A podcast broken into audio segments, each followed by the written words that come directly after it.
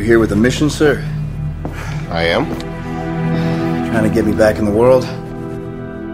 Trying to save it. You think you're the only superhero in the world? You become part of a bigger universe. You just don't know it yet. What if I told you we were putting a team together? Who's we? I'm here to talk to you about the Avenger Initiative.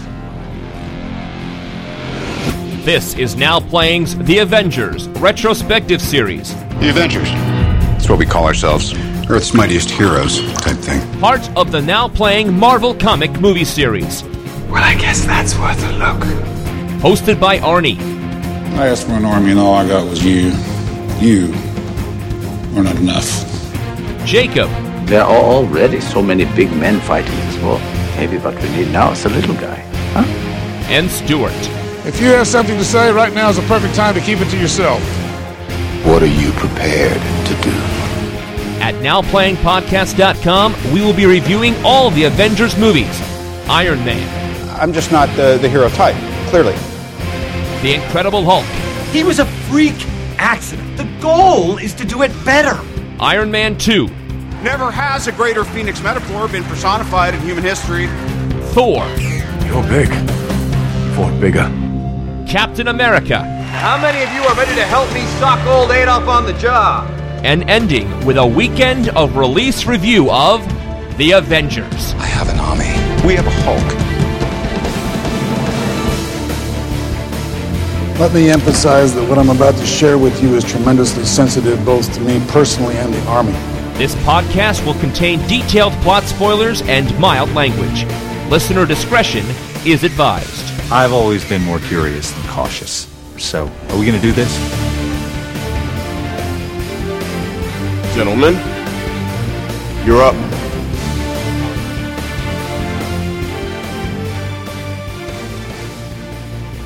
Today we're discussing Captain America, the First Avenger, starring Chris Evans, Tommy Lee Jones, Hugo Weaving, Sebastian Stan, Hayley Atwell, Dominic Cooper, and Neal McDonough, directed by Joe Johnston. I'm Arnie, co-host of Now Playing, the podcast that are not for the ears of ordinary men. Stuart in LA. Arrogance is not a uniquely American trait, but I do it better than most. This is Jacob. And this is it, the penultimate Avenger film. I can't believe it. Tears in my eyes. It has nothing to do with the movie.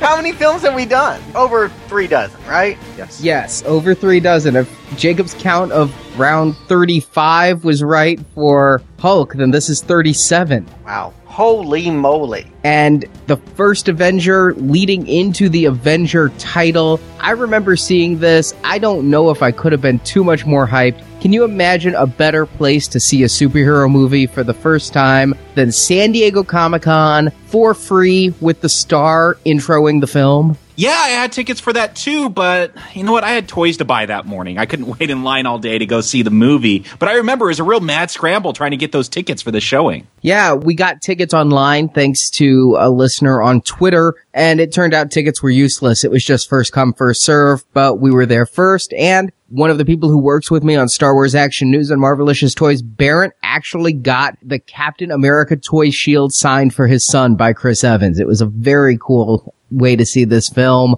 Even if Comic Con, you're a little bit exhausted. But that was my only time seeing the film before this viewing for now playing. It was one I just hadn't had time to go back to. It's the most recent one released. And so this is only my second, third, and fourth viewings for this review. Of course. And like I've said, this is my first viewing. It did come out the week of Comic Con, and I kept on planning to see it after that week, but I put it off and off and off, and then I ended up moving to Texas, and here I am now watching it for the first time. I would have seen it anyway before the Avengers, but I decided to make it the first time for this podcast. Well, I intentionally held off. I knew that I was going to have to see it. I often ask myself, would I have gone to see this if there had been no now playing? Would I have gone on a whim? Well, maybe. Maybe if uh, the right circumstances had materialized. But I knew that I was going to have to review it for the show, and I thought it best if I had a cold reading. It wasn't like I was itching to see it. I was curious, though. I got to say, out of all the ones that we've covered that I haven't seen, all the ones that don't star Iron Man in them, this was the one I was most curious about. And mostly because somehow this is a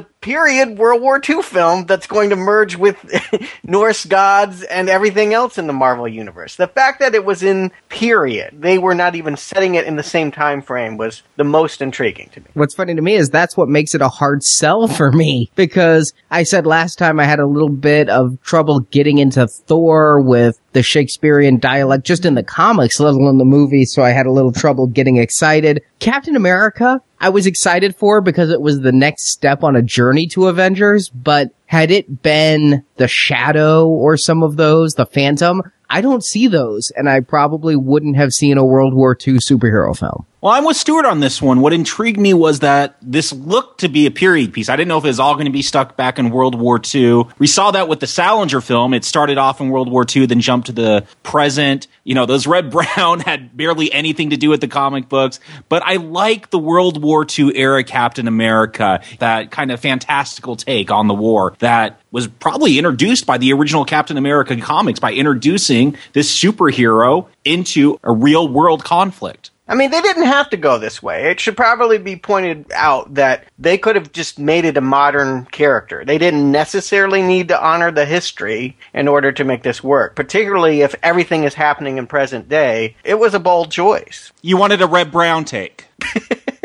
well, uh, 70s, no, but you know, I do think if you're going to introduce a character as thorny as Captain America, a politicized hero, you want to put him in an era where everyone saw America as a shining beacon of light. And that would be about 70 years ago. I think since that time, America has taken a lot of knocks, and politically, it's just our wars after that are seen as less cut and dry. You know, Allies versus Axis is so clearly a good and evil white hat, black hat battle, and I just think it's safe to make that translate to a comic book establishment. You put Captain in Vietnam, you put him in Iraq, it can get thorny. And I just think that since he is so typified with our national identity, yeah, it's probably the best way to go, but creates its own challenges as well. You say black and white. I don't think the Nazi issues is black and white in this film as you make it sound, but we'll get into that, I'm sure. Yeah. Indeed.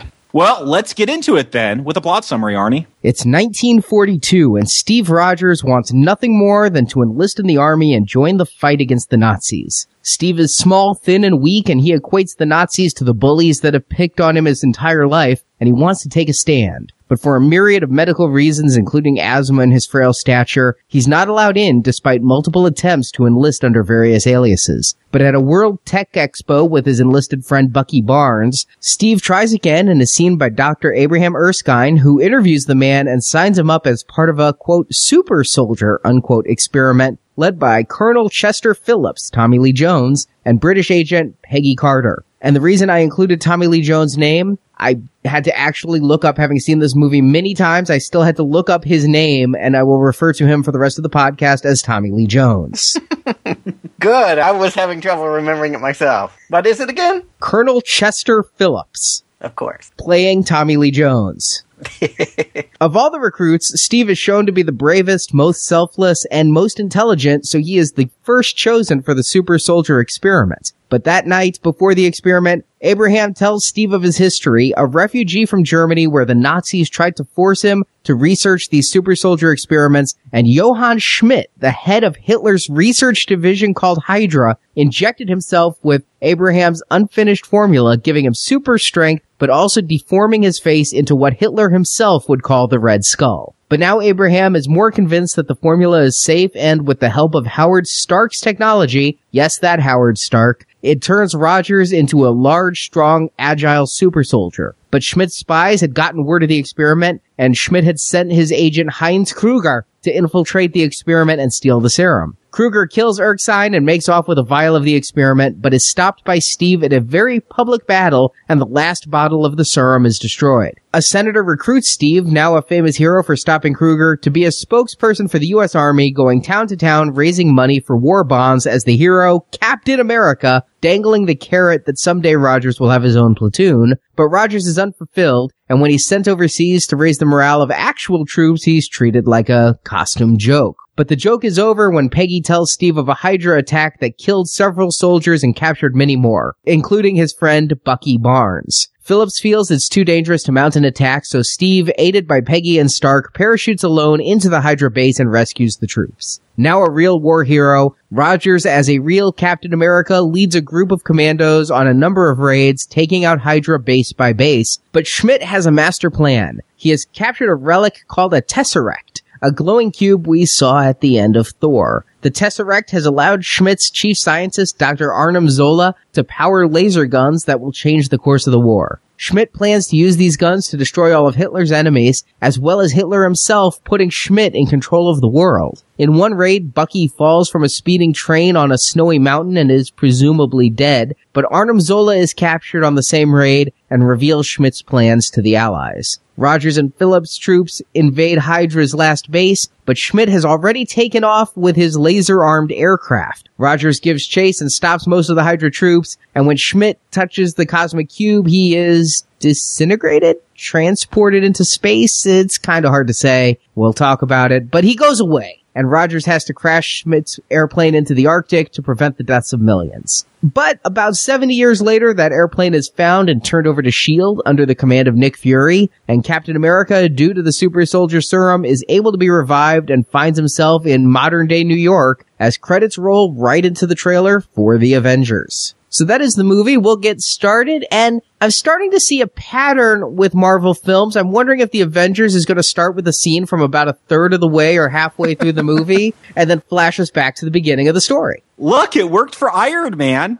Why don't we just keep repeating that? It did work well for Iron Man and I think it's needed here to keep people from myself from thinking, don't worry, Avengers isn't going to take place in the ice. What you're watching, it's really just a prologue to the movie you really want to see.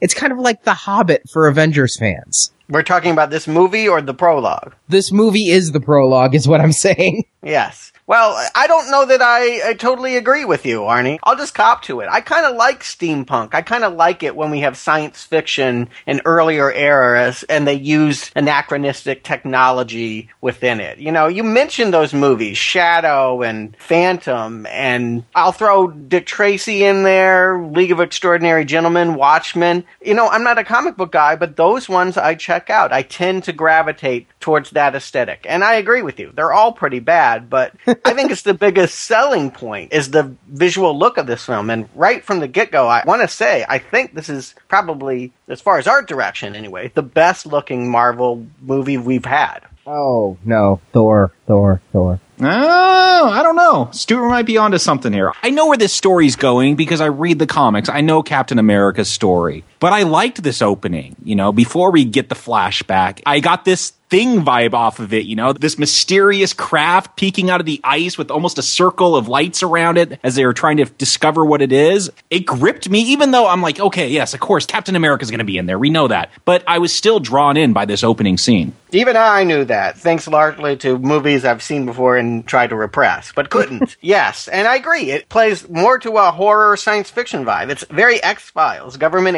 agents showing up with a secret agenda and using high tech lasers. If I didn't know what movie I was watching, I would not expect to see a red, white, and blue shield when they get inside that aircraft. It's the setup for a big sci fi action movie. It's not the beginning of Captain America, at least if you didn't know the history. But this seems pretty familiar. You know, you referenced the Salinger one. I feel like that one wasn't quite the bastardization I might have thought it was back then. They kept it fairly true. It's shocking to me how this is so similar to the Salinger one. I'm reminded, Stuart, of when we did the Fantastic Four leg of this journey, and you said Corman's wasn't that much different from Tim Story's theatrical version. I kind of feel we have the same sort of parallel going on here. The difference is Salinger and the TV movies in the 70s both were either too afraid or lacked the budget to go full period piece, and here they just commit to it. Yeah, it's pretty amazing what an extra few hundred million dollars will do.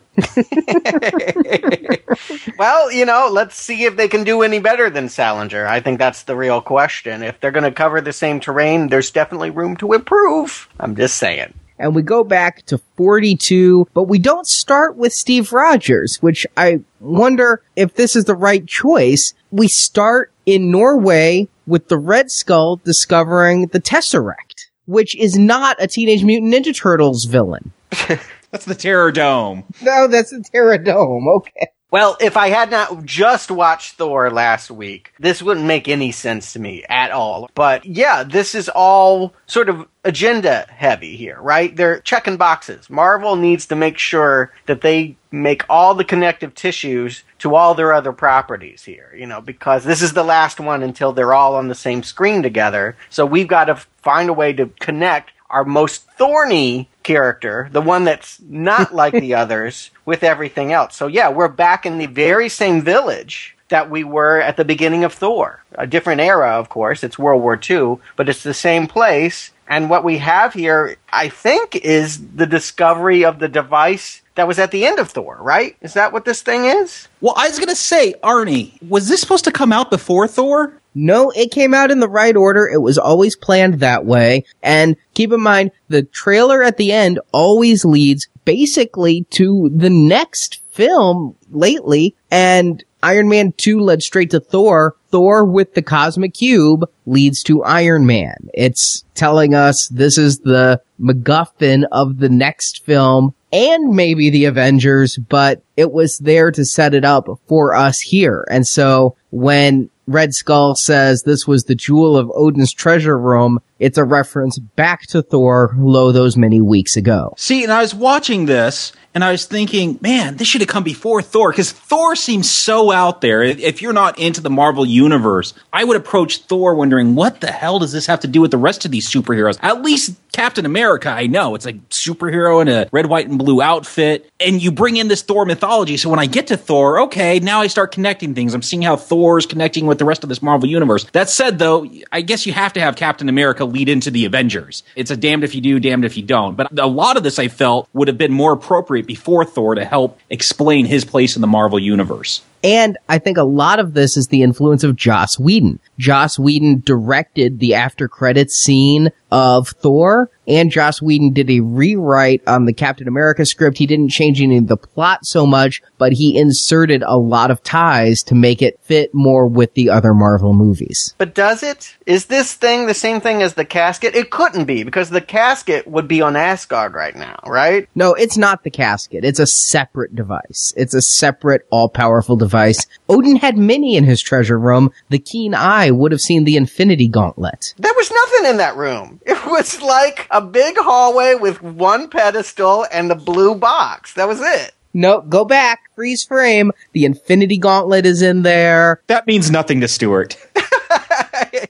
I already feel confused, but this was confusing to me. If they were trying to make connections to Thor, I was asking the questions I think they wanted me to ask, but I wasn't finding answers here. It's confusing. We only understand that, okay, the gods use blue laser technology, and even though it's not the very same device, all of their technology is based on that, I guess the cosmic cube confuses me here. It's called in the movie the Tesseract because theoretically to Marvel Studios execs, that's more modern sounding than the cosmic cube, which is what this is called in the comics. Now, I hadn't really heard of a cosmic cube before this movie came out. I had to do some wikiing and apparently it's something that makes all your wishes come true if you hold it. It's the oh. ultimate oh. Deus Ex Machina, yes. I was also starting to think it might be the Ark of the Covenant, particularly later. Well, they make reference to Indiana Jones right here. I think they're making a dig, no pun intended, at Indiana Jones when Red Skull says the Fuhrer digs for trinkets in the desert. I mean, that has to be a Raiders reference, right? Well, Joe Johnston has worked for many years with Spielberg. He worked on the Indiana Jones pictures as an art director. He was there for that. So I don't know that it was a dig so much as a homage, uh, hoping to recreate past glory. I'm not sure what you'd call it, but it didn't feel mean spirited. It also didn't feel completely original either. I don't know. It's going for Raiders. That's certainly a way to play with it and I think that that's kind of ultimately how Captain America comes off. It's essentially an old serial that has just a little bit of science fiction in it, but is period light. I love the Raiders films, and it's one of the period pieces that I just absolutely go with. I really love the World War II era for films when it is done, perhaps as you said, period light versus say The Aviator. Yeah, we don't want to have to face the harsh realities of the Holocaust and World War II in these movies. So yes, No. keep it period light. Absolutely, but I will say I don't think that they're dealing with the issues of the day with the same sort of starkness, forgive the pun, as Iron Man did. I feel like there was more realism in the way that those two movies handled the current war scenarios than the way they want to treat World War II in this one. And it's probably the right choice, but it does feel of a lighter touch, less daring. I hate to be the conspiracy theorist, but I can't help but wonder, is this a Marvel decision or is this a Disney decision? Because by the time this movie came out and this movie was produced, that sale had gone through and let's just say it, in Raiders of the Lost Ark, Indiana Jones beat up Nazis. And in Captain America, Captain America is gonna beat up not Nazis. He beats up 200 fake Hitlers. This is a problem for me. I thought maybe just they wanted to be able to show it in Germany. I know they have a thing about swastikas on their media and that kind of stuff getting banned. I don't know how it works for period pieces, but it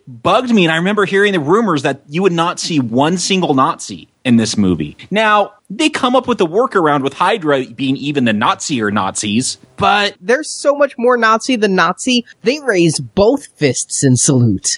yes, they are double Nazis. Well, if I'm grateful for watching that David Hasselhoff movie for anything, it was for schooling me on what Hydra was. As soon as Hugo Weaving shows up in that awesome car, his hood ornament is that old octopus thing that I liked even in that cheesy TV movie. So I knew what I was getting and I accept it. You know, I think that this is the right choice, ultimately. I know that you have credited Captain America in his first issue as punching out Hitler, and that certainly would have been fun to see, but I think removing it one step and making it these science fiction Nazis, just slightly diverging it, takes away any problems one might have and what could be a potentially thornier issue. But let's face it, I mean, did Indiana Jones cheapen the issue of World War II? Just because you have Indiana Jones doesn't mean you can't also have Schindler's List. Ah, but Spielberg himself says that he's not sure that he would portray the Nazis the way he did in Raiders of the Lost Ark if he had made Schindler's first. That he had had a change of heart about it. And indeed, when he did go back to Indy, there were no Nazis. And it was also a bad movie, but we digress. I feel it was too safe here. I don't think that it's a problem to show Nazis as bad guys. As you said earlier this very podcast, Stuart, it's the most black and white you can get. Yeah, I agree with that. It's not like I thought they were disguising it. He is affiliated with Hitler, but because he's disfigured, because he is not a super Aryan man, he has been shunned by him. He is actually a pariah to the Supermen, and that's kind of an interesting conflict. I don't know. I kind of like what Hugo Weaving does in this. I think he makes for a really solid villain. He always makes for a solid villain. And what I like about him even more is I always complain in superhero movies, they always got to take off the mask because you don't pay George Clooney or whatever movie star millions of dollars for their face to be covered up the whole movie. Hugo Weaving is that exception that proves the rule time after time, though. I mean, I could not believe we never got him mugging for the camera in V for Vendetta. Which I was going to bring up. He's amazing in that. Like, he brings so much to that character, and you never see his face. Like he's a person that could wear a mask and pull it off. I don't know if he has studied mime, but he, he's a great physical actor. I feel like he really has a presence, even when his face can't be seen. Absolutely. And maybe it's because he's cheap. Because it, I think it comes down to you don't pay for Robert Downey Jr. to not show Robert Downey Jr.'s face. And I'm not sure Hugo Weaving is exactly commanding the same salary. By the same token, it could just be Hugo Weaving has no vanity and truthfully commits to the honesty of the work. But yes, I'm very impressed in V for Vendetta and in this to his willingness to keep the makeup on. Although it takes a while. I mean, it should be said when we see him in this opening scene, you may not know he's Red Skull. He is just a guy like any other. The only indication we get is one of the Norse guys curses him and says, You will burn. And he says, I already have as he shoots him. So we know something has happened to him. But if you came to this really cold, I'm not sure you would know yet that the transformation had already taken place. And speaking of transformations, we then go to Steve Rogers, and he is Chris Evans, but smaller. Thanks to Benjamin Button. Kind of. This technology just keeps getting better and better, and I gotta say, this stuff is amazing here. We all know what Chris Evans looks like. You know, he was running around topless in those two Fantastic Four movies and camping it up in Scott Pilgrim. We know he's not this figure, but when you see him here, it's a shocker. It's not like I don't know that they're special effects, but I completely buy the realism of him in the same frame as people that he's proportionally the same size of in, in real life. Yes, this is not the Wayans brothers and Little Man. This is actual convincing CGI work, putting his head on this smaller body. It's amazing looking. They have so many special features discussing all the techniques used for this body thing, and they shot almost all of these scenes four or five times, once with a small person there, once with Chris Evans there, once with nobody there, once with everybody there. It's all kinds of weird. Sometimes that is not a fake body. That is an completely artificial body. Other times it's Chris Evans' head pasted on another body. And I think one of them works better than the other, and I can't tell why, because the first scene where we see him in that physical, it really does look like a bad Photoshop job. The skin tones are totally different between the face and the chest. Everything is totally different. It works far better for me when he's clothed, but a lot of times there's that uncanny valley, if you've heard about it, where something looks almost so real, but not real enough that it comes across as creepy. And if you're before the uncanny valley, then it's just animation. And if you're past the uncanny valley, it looks completely real. But if you're in the middle, it gets that creepy level. If you're in the middle, you're riding the Polar Express. Yeah. yes, that is exactly it. That's the uncanny valley. A lot of times, especially when he had his shirt off, this was uncanny valley. The head is floating around for me. The one thing I would catch sometimes is that he would be speaking in an animated way and his head would be bobbing and I didn't always feel like the neck would be moving with it. I mean, there were little moments that let you know that, yeah, it's not 100% yet. But you know what? It's about 85. It's about 88. I mean, they're getting really close. Close enough that you certainly don't mind it. And I definitely think that this was the way to go. I mean, Chris Evans could have done the Robert De Niro thing and starved himself down, and Christian Bale in The Mechanic, if you saw that little movie. I mean, there's definitely actors that love the physicality and would go for it, but even they can't shrink. I mean, the idea of making him so short here, it sets us up for how far he's going to come. He doesn't just get muscles, he becomes an entirely different person because of the super serum. And I think we need to see a dramatic before picture in order to fully appreciate the after. Maybe that was Reb Brown's problem. We just never saw the before. That is a lot of the problem with Reb. We've said that, yes. Here, I prefer the face pasting versus a totally different actor playing the part. I really do think this is the better way to go since the technology's as close as it is. It just every so often struck me as creepy. What I did like, what was completely realistic to me and I never expected would be, is Chris Evans' performance as a meek, puny guy. I couldn't believe that Chris Evans, who I really only know from Scott Pilgrim and Fantastic Four, could ever play humble. To me, he's the jock who's just gonna kick sand in your face. And when he was cast as Captain America, I was probably as upset as most people were when they heard Michael Keaton was Batman. And I really was impressed with how he pulled these scenes off. Chris Evans is kind of indistinct. You know, he's had trouble finding the role that makes him stand apart from his peers. You know, it's like he's who you go to if Jake Gyllenhaal and James Franco said no. You know, he's just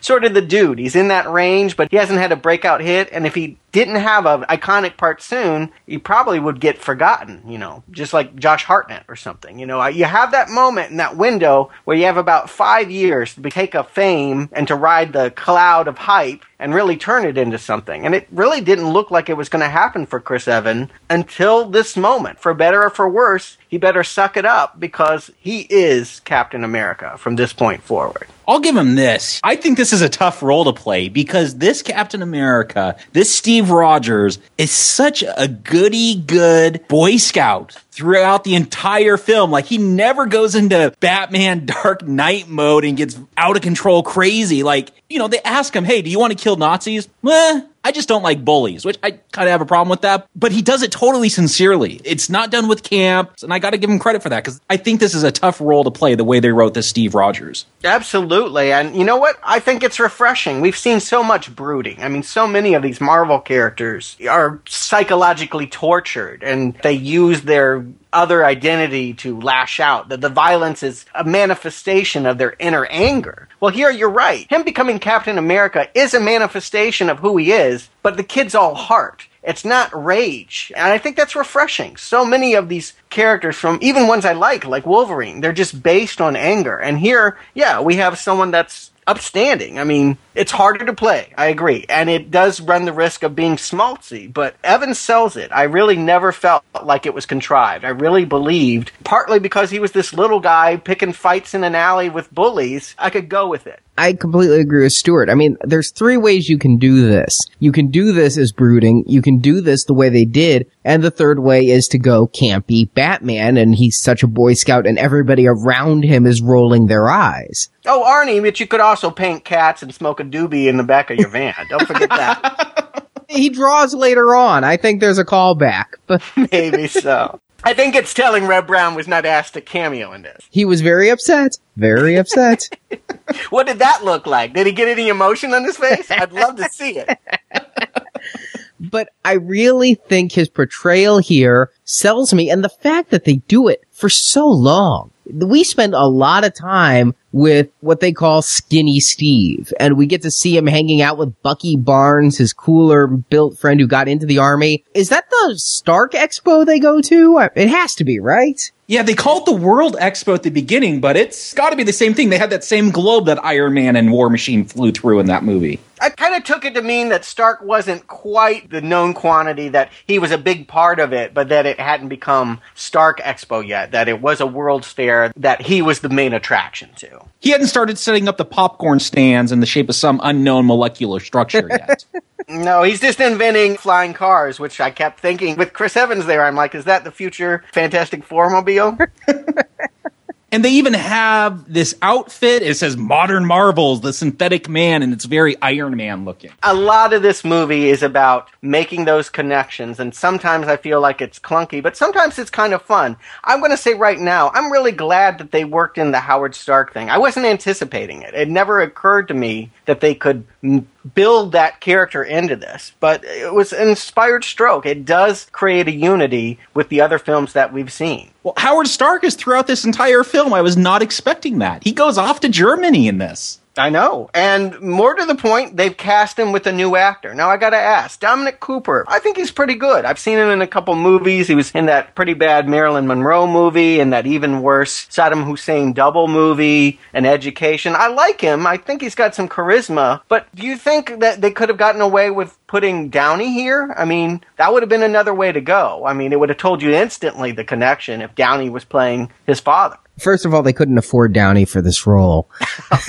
second of all, it wasn't until my second viewing that I realized it wasn't Topher Grace. That's not good. I thought the entire first time it was Topher Grace. The only thing I've seen this guy in was Starter for 10 with James McAvoy, and I didn't recognize him from anything. I really just thought it was Venom. Yeah, but he's pretty good here. I got to say, he studied Downey. He knew what he was doing. You can see from this kind of guy would become something even more grandiose. That like he's the lesser obnoxious uh, dandy. Oh, I love him in this. He's hysterical. He's funny to watch. He has enough callbacks to Tony Stark. The way he comes out on the stage at the Stark Expo is a direct callback to Iron Man 2 and all the ladies around him, just like Tony, but he does it in a way that feels right for the time, like a Hollywood star from the 40s. Oh, he took me back to some of those Hollywood characters from The Aviator, kind of that Hollywood way of speaking. He had the pencil thin mustache. Yeah, I, I, thought he fit the role well. And of course, Stark, and you know, I also think Bruce Wayne and all the comic book characters of that era that were rich billionaires, they were all based on Howard Hughes. Howard Hughes was the real life superstar, and he is the obvious model for someone that could create a super persona. And what's funny to me is the first time I saw this movie, I didn't feel connections to Iron Man 2 except for by name. But having seen Iron Man 2 now just two weeks ago, when they said Howard Stark was a founding member of S.H.I.E.L.D., here he is. All of it, really, the Stark Expo tied in so well that it felt far more planned than I'd noticed. Yeah, this film really feels like it's pulling all of these Marvel proper films together, but it doesn't seem contrived or forced. They're just peppering it throughout. Yeah, a good job. I wouldn't have been able to anticipate that they could connect us so readily with those first two movies. I was expecting to not get that until much later, after he was the character. And especially to do it 60 years to 70 years before any of the other films. Hmm. That's the trick. Retconning is so hard to do, but they're doing a hell of a job retconning everything here. Literally, I mean, it's retroactive continuity not only in that the movie takes place later, but in that it comes earlier. It is tremendous. As a continuity geek, I'm all over it. But it's at the Future Stark Expo that we are introduced to Dr. Abraham Erskine, Stanley Tucci. Another popular character actor I usually enjoy seeing in most things. Uh, recently in The Hunger Games, Devil Wears Prada, Big Night, I think was a movie I really remember him from. I like him. I gotta say though, I feel like this movie is really well populated here, and I know they have to kill the guy because he's got the magic formula, but wouldn't it just make more sense if Stark was the one that found this kid and they didn't have to have this other scientist? I mean, there's a lot of characters that are being introduced and floating around here in this first 40 minutes. There really are because you've got both sides and you've got scientists and sub-scientists and all these various things and military people that come in later. But by the same token, I think they are trying to be true enough to their own comics. It wouldn't have worked to kill the guy who made the formula if that guy was Howard Stark. Having him die in World War II, that ages Tony too much. No, and not only that, but it breaks continuity with what they did. I'm not saying killing him, but maybe it was a one time only affair that the planets aligned that gave him the Captain America power. There's ways of writing it. All I'm saying is Abraham is a character that's functional. He's not one of the characters I really connect with here, even though I like Stanley Tucci and he does the best with what's essentially a glorified cameo. I think you need someone like this that is defected from Nazi Germany, came over to the US, wants to help the Allies, so they recognize who has the heart to be Captain America, who has the heart to take on the power that this serum will give him. I don't think Howard Stark's best suited for that choice. Yeah, you're true that. And more, they did the same thing here that they did in the Salinger Captain America, where they made the Red Skull also the product of the Super Soldier Serum. If you go back and listen to that podcast, that's not the Red Skull's comic book origin. And by tying it together, it does make the story cleaner than if you just had somebody who happens to run around with a really weird mask on or had to explain a third thing going on that would deform him and make him a worthy nemesis. But by having it be the same origin, the super soldier gone bad, you have to have somebody who came from Germany. Although it brings up the point that I did in that podcast too, which is American military is now ready to endorse Nazi scientific experiments. I mean, I guess whatever it takes to win, and he's claiming it's gotten better, but Einstein. Einstein didn't actually do commit eugenics against people. I mean, the idea that they were doing these weird experiments that disfigured people and that Americans were going to follow suit, eh, it's a little dicey, but you know, we're all having fun here. It didn't bother me in the moment. And keep in mind, all we hear about how the Red Skull became the Red Skull is told to us by Abraham, who, I don't know if you guys got this out of the performance, I got he may not be a reliable narrator. There might be more to the story than he's telling. No, what gave you that impression? I didn't have that. Tucci's acting, the way he delivers the lines, the way he's a little cagey about not wanting to go through with it and this wasn't ready and things like that. I don't know. I just felt like there might be more there. And it was mostly the actor than the script that told me this. Well, he did indirectly help the Nazi or Nazis to form by creating the Red Skull through his serum. So I could see why he might be kind of nervous. But, you know, I think he's come to the conclusion that it amplifies whoever you are. So it's important to find the right person. You can't inject anyone and expect to have a super soldier. They've got to be a super person. You know, they've got to have character. And they're implying that if you inject a Nazi, they'll just become a worse Nazi. And I do like the scenes of where Steve is proving himself when we get to the army base and Tommy Lee Jones shows up. I didn't expect to like the scenes, nor did I expect Tommy Lee Jones to stay throughout the movie. Much like we mentioned with Howard Stark, I thought Tommy Lee Jones would show up for the boot camp scenes and we wouldn't see him again. I wish that had happened. Well, I mean, he is playing Tommy Lee Jones here. I mean, whether I'm watching The Fugitive, U.S. Marshals, or Men in Black, or this, or to some degree Batman Forever, I'm getting the same performance. Ooh. we'll get there. Yeah, I'll hold off on that. Couple weeks. But I like what he brings to it. He is strangely, I guess, old enough that he fits with that attitude in any time period.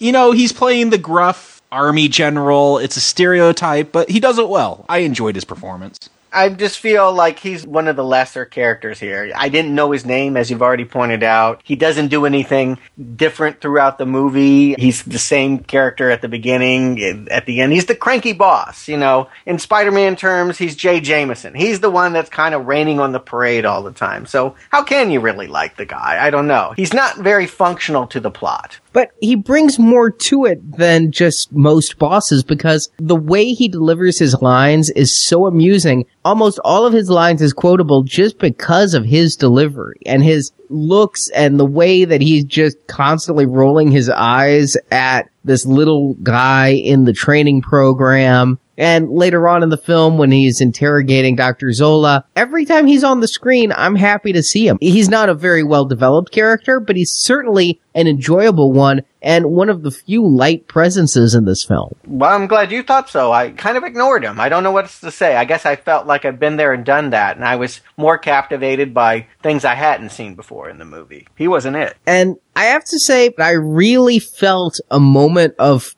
pride in Steve the first time I saw this film when he throws himself on that grenade. Again, it's so Boy Scout and like it shouldn't work. But it does. It tells you everything you need to know about Steve Rogers. And I guess it's just so sincere, it's hard to be cynical about it. Yeah, and I'm going to credit Evans. It's not the script. Because, yeah, if you cast somebody else in it, I think we would all be rolling our eyes. He really does not come to this part with any sort of disdain. You know, I don't get the sense that he's just doing it for a paycheck or doing it because his agent talked him into it. He's committed fully to being this altruistic character, and I don't sense it being contrived at all. And he sells me on his lines when he realizes the grenade is fake and he looks up and goes, is this a test? I mean, that's a line that under the wrong actor could be laugh worthy or be groan worthy. And here it just comes off so sincere and so naive. And I can't believe how much I'm enjoying this film when in fact I'm not seeing anything I haven't seen before. Well, you know, he's just of a different era. I guess I now in these moments get why you can't have it in contemporary. We're just too jaded now. I feel like people wouldn't be that person. You know, I feel like that is a harder person to meet these days. But in a fanciful World War II where we think of it as the good war, we imagine people like Steve being in the trenches and, and fighting the good fight. So I think that's where it's really helpful to have this movie be period is the way we think about that time period is the way that Steve behaves. The greatest generation. I mean, if you've seen The Hurt Locker, which is a great film, kind of a similar character, going out, defusing bombs, you know, getting in the way of them,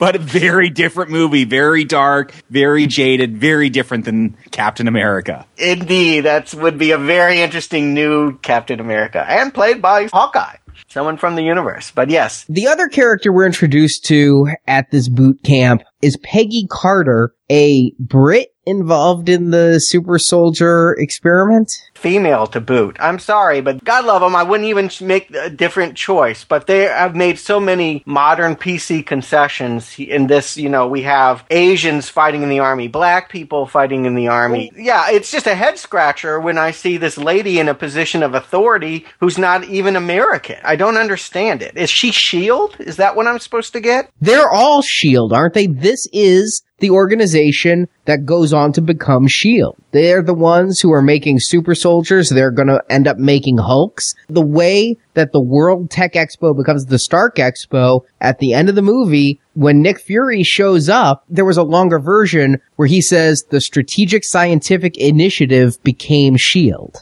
Okay. So it is at least partly funded by the U.S. military. That was always a question I had about S.H.I.E.L.D., but I didn't totally get that from this reading, and it's where, you know, if Chris Evans is selling me on the authenticity of this romanticism, she's the character that I'm always going, huh? How did you get in here? It just seems done entirely for contrived reasons, entirely because they want to have a love story to hit that demographic. Well, I- again, she is a character from the comics. Years later, after Rogers is unfrozen, he falls in love and works with her niece. It was retconned. Is this the one who grew old on the beach in California? Yes, this is Sharon Carter's aunt, essentially. But in the comics, she was a freedom fighter in the French resistance. I mean, you could have gone that route where they meet up over in Europe and she's, you know, fighting in the underground. But I, I feel we have to get her in here. Yeah. But I'm glad we got her in here sooner than later. You know what though? I wasn't alive during World War II. I remember being shocked in the 50s during Thing from Another World that they'd have women serving coffee, but stationed in the Arctic. I agree with you. It took me out of it the moment I saw a female in a position of authority, even though we get the one scene where one guy tries talking to her and she proves she's tough. She never really shows that side of herself again, and it's there just to try to convince us, Stuart, the the cynics. Yeah. But yeah, it does feel like both a story concession and a PC concession. I kind of like the way Salinger's did it a bit better. But with it being a girlfriend back home, you mean? Yeah. As opposed to in the line of fire. Well, you know, if you tell me that this is S.H.I.E.L.D. and S.H.I.E.L.D. is a more progressive entity than anything else that was fighting in World War II, okay, I'll go with it. But it was in the moment. That seems weird and out of place here. And we'll talk about their love story as the movie progresses, but first, she wouldn't fall in love with puny Steve. We need to bulk him up. Now, Stuart, you've had a problem with the past ones about Captain America taking super steroids. How do you feel about Vita Rays, which are, I guess, like vitamins in ray form? Yeah, well, it's still got a roots in steroids, but there's also a Frankensteinian mad genius to it, too, right? There's lightning involved. Like, they inject his cells with some kind of drug, but then you need large masses of electricity to stimulate the growth or something. I mean, it looks like some kind of torture chamber when they strap him down into it. It looks definitely like something out of Mary Shelley's Frankenstein. I'm just so glad we don't have the scene of the transformation and see the arms inflate and all of that. I mean, that's been done to the end of the earth with Hulk. I expected it here. The fact that it all takes place in the canister might have been a cost savings, but I felt it was refreshing. Yeah, you're using your special effects to create this puny Steve. I think it works better to just see him emerge huge. You don't want to see the transformation. You want to see that stark before and after vision. Plus, it's like a cocoon, right? It's like he's entering the pupa stage and coming out the fully formed Captain America. And they don't over exaggerate it too. When he comes out, he's not the Hulk. I mean,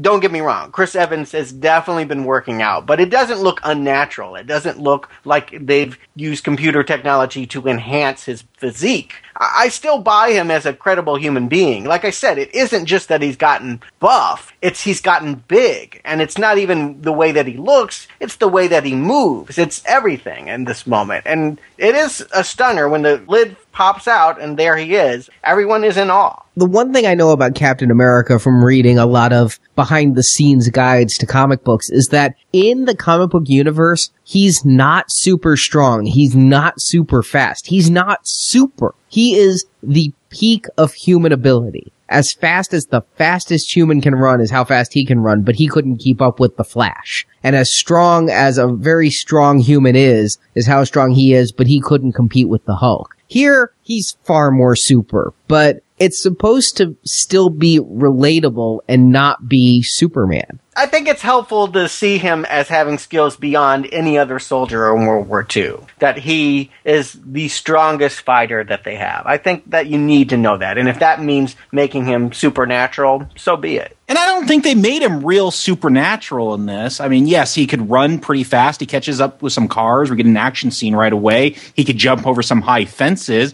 We're not getting the Bionic Man sound effects, though. We're not seeing bullets bounce off of him. I mean, he could punch really hard. We see that with the Red Skull, too. He could punch through a shield. But they're not Superman, I don't feel. Maybe he can run really fast because he's doing the Tom Cruise and karate chopping the air. yes. I did like he, you know, he's running so fast. He tries to turn a corner and can't quite make it and skids into a window. I thought that was a good demonstration of the speeds he was going at and that he was still new to this new role. I loved it because it was subtle and because we've seen so often people break off doorknobs in their hand, but being so fast that you're not used to turning so loose, I really like that one. Yeah, I mean, he's a fool just getting out of the gate. And that is, you're right. We need to see him break up the bridal shop. We need to see him not in command of his body yet. It's new. It's within minutes that this has all happened. Within minutes, his whole body is transformed. His mentor is dead and he's chasing down a Nazi spy who's blown up the laboratory. I mean, it's a lot to take in. And I, I agree. He plays it just right. I also like he's still the polite guy. He crashes through the bridal shop window and he apologizes. I think my favorite part of this chase is the Nazi spy takes a kid hostage, tosses him into the ocean, and Steve runs over to save him. He's like, nah, I can swim. Go get him. yes. I so thought that was going Superman 2 and Steve would have to let the soldier go to save the kid. Isn't that how it always goes? Right. It was so refreshing. I can swim. And you've just nailed it for me that maybe he is just as square as Superman, but the world that he lives in isn't quite as fanciful. I mean, they aren't that silly about it. That a little kid will tell him off and be like, no, go get the Nazi. I can make it to shore. I did like that moment too. And he has to chase him down in a, what is this? This is the first element of where I feel like, okay, this is larger than life. His escape craft is a one man submarine? the Hydra, I think they started larger than life when they crashed through that wall with their super bulldozer tank thing, which is a bit large. Yeah, every time we see them, they have some new piece of gadgetry or something that any one of which would probably have won the war for the Nazis, and they have like eight. Well, my question is, is the Tesseract powering all of this? Do they have better technology than existed in the day because they have this Thor, Odin magical device? Not at this point. At this point, they just have that technology because they're the research division. And I do know some of it is based on actual Nazi designs that they never had time to finish. So as fantastical as it looks to us, things like later on when the Red Skull has an escape pod, Hitler was actually designing that just in case. So I think they have the prototypes before they'd actually get put into production because they're the ones who make the weapons. They are Q. We did see earlier that Dr. Zola and the Red Skull, Johann Schmidt, they had started harvesting the power of this cube and able to put it into guns and different weapons. I don't think they had started mass producing it at this point yet. So I think this might have just been some cool little steampunky Nazi submarine. Well, I like it anyway. Like I said, I just like these kinds of designs. It was a fun looking vessel. It totally surprised me. I didn't think we'd go from the taxi cab chase to this, but I liked it. But because of this, Captain America is now known throughout the country and instead of being sent to the front lines, he's sent to raise money. He is Uncle Sam now. He's on the I Want You posters and Stuart, I really had to bite my tongue back when we were doing the Reb Brown and Salinger Captain Americas because you said he needs to be out there as a symbol and he wouldn't really be going into combat. And I'm like, I had to ask you back then if you'd seen these because this is exactly where they take him, where you said they have to. So now that they do, what do you think? You know, it's a joke. It's comedy and it's levity. I think it's the unexpected, and I appreciate that. I was totally surprised. I was not expecting them to merge the world of the serial. There is a Captain America serial, and they actually work it in here that that's the real Captain America going Hollywood while soldiers were laying down their life fighting Nazis in and Hydra. You know, I said when they introduced Samuel. Jackson as Nick Fury in this series is this weird Mobius strip where Samuel Jackson inspired the ultimate version of Nick Fury, and now here's Samuel Jackson actually playing Nick Fury. This is just weird. We get actual Captain America comics in this movie. Captain America was actually in the Captain America serials. You know, there's a great comic book series. I think you would actually like this one, Stuart, called The Boys, where all superheroes are products of the military and they're awful, horrible people. And comic books were like the propaganda to get the public to like them. So I'm just having this weird experience seeing Captain America be the actual inspiration for the comics and for the serials and maybe even this movie that we're watching now. Yeah, it was fun. In addition to the serial, I really liked the homage to Captain America number one. Jacob, you have said how many times that you like Nazis getting punched in the jaw. I'll say it again. I love Nazis getting punched in the jaw. In any part of their body, I like them to get punched. And this is really the only Nazi we get to see Captain America fight is this fake one on stage, this wonderfully comic Charlie Chaplin-esque Adolf Hitler who sneaks out and Captain America punches out 200 times. I thought it was a great way to work in all of this comic book lore into this quote unquote real world. Yeah, I did like it. If I'm not going to get real Nazis getting punched in this movie, at least I'm getting some form of Hitler, and I like that. This seems like a very real type of American buy bonds propaganda you'd get in World War II. Our super American punching out Hitler. So I'm going with it. I'm buying it it's the closest thing we get to satire. You know, I definitely feel like they're treating this all with kids' gloves. They don't want to make a satirical Captain America. They don't want to make a propaganda Captain America. They want to make a Captain America movie that anyone in the world can watch and not have their own personal bias about what America represents come up for them. You forget that he's Captain America in this setting and here. This is the only time when I was actually reminded of the political circumstances of the war. To that point, they actually added the moniker the first Avenger to this film because they planned on marketing it internationally just as the first Avenger and taking Captain America out of the title entirely because some countries don't view us as favorably as we may view ourselves. And then those other countries were like, no, Captain America is a name recognizable thing. We'll make more money if we call you Captain America. So I do think the world over it ended up being Captain America, the first Avenger, but they were worried about it. Yeah, I think that's why he didn't come earlier. I think it's why they waited until the fifth Avengers movie to finally get to him is that there was some real hand wringing, much like when they rebooted G.I. Joe about how do we do this and not offend people. Well, congrats. They did it. I'm going to say for better or for worse, they did it. Yes. I don't know if I'm totally going with it. I think it's a little watered down, but I'm still going with it. I'm still hanging in there. Right. And I'm just impressed that they're able to work through all this comic book continuity. I wonder if I were a licensee of Marvel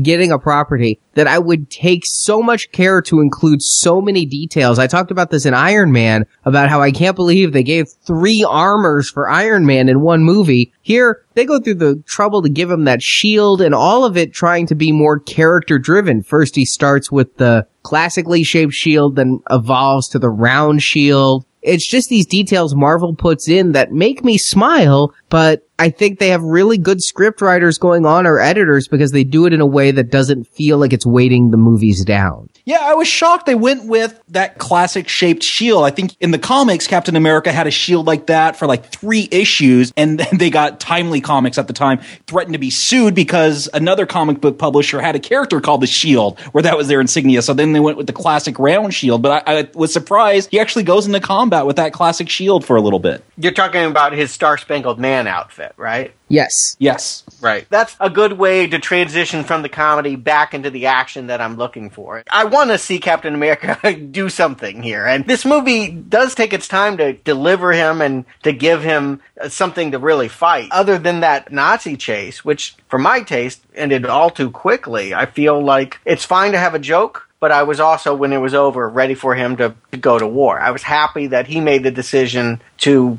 go get Bucky. When he finds out Bucky and 200 other guys have been taken captive by Hydra, he's going to go into battle and he's going to do it in the Captain America uniform. Right? That's both amusing and heroic. I mean, that's pretty brave to go in spandex to fight Nazis. well, the way they sell it, it actually works for me. He was about to go on stage. He's worried for Bucky, his friend from back home, and he's just not going to change. It's not like he has military gear in that he can change into anyway, none that's his. So he just grabs a bomber jacket and the way they get the A helmet, it's not even part of his Star Spangled Man outfit. It's one of the girls' helmets. And since he's parachuting, he needed a helmet. And the helmet said US and A, and they just happened to grab the A. It's silly, but yet I like it as a believable way to go about it. It's much better than a motorcycle helmet.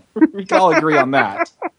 And then he does finally get into real battle on his own. I was surprised to see Howard Stark flying the plane, and if I hadn't thought Howard Hughes before this point, yes. which I had, but if I hadn't, this would really drive it home. Yeah, the only man qualified that could get the plane in there under fire. Convenient, but okay. Surprised it wasn't the spruce goose. But Captain America gets a big action scene here, and it really kicks ass. I'm excited because it's been an hour coming. You think it's great? I enjoy it. I thought it was fast paced. It was moving. We got some cool, you know, throw in the shield. We got some cool shots in there. I'm enjoying it. That's where I'm at too. It's fun. I have no nits to pick. We do get a pivotal moment uh, right in the factory here. It should be brought up. Hugo Weaving rips off the what human mask, the disguise, the natural face prosthetic that he had been wearing. What's going on here? I'm confused. Is he ashamed of his red skull? I think he's still trying to fit in with the Aryan aesthetic to some degree, although they tease us. He's being hidden in silhouette and people are afraid to look at him, but it's more for the audience's sake than any sense of reality. Cap gets one punch in and it kind of makes his lower eyelid go wobbly. You can see a little bit of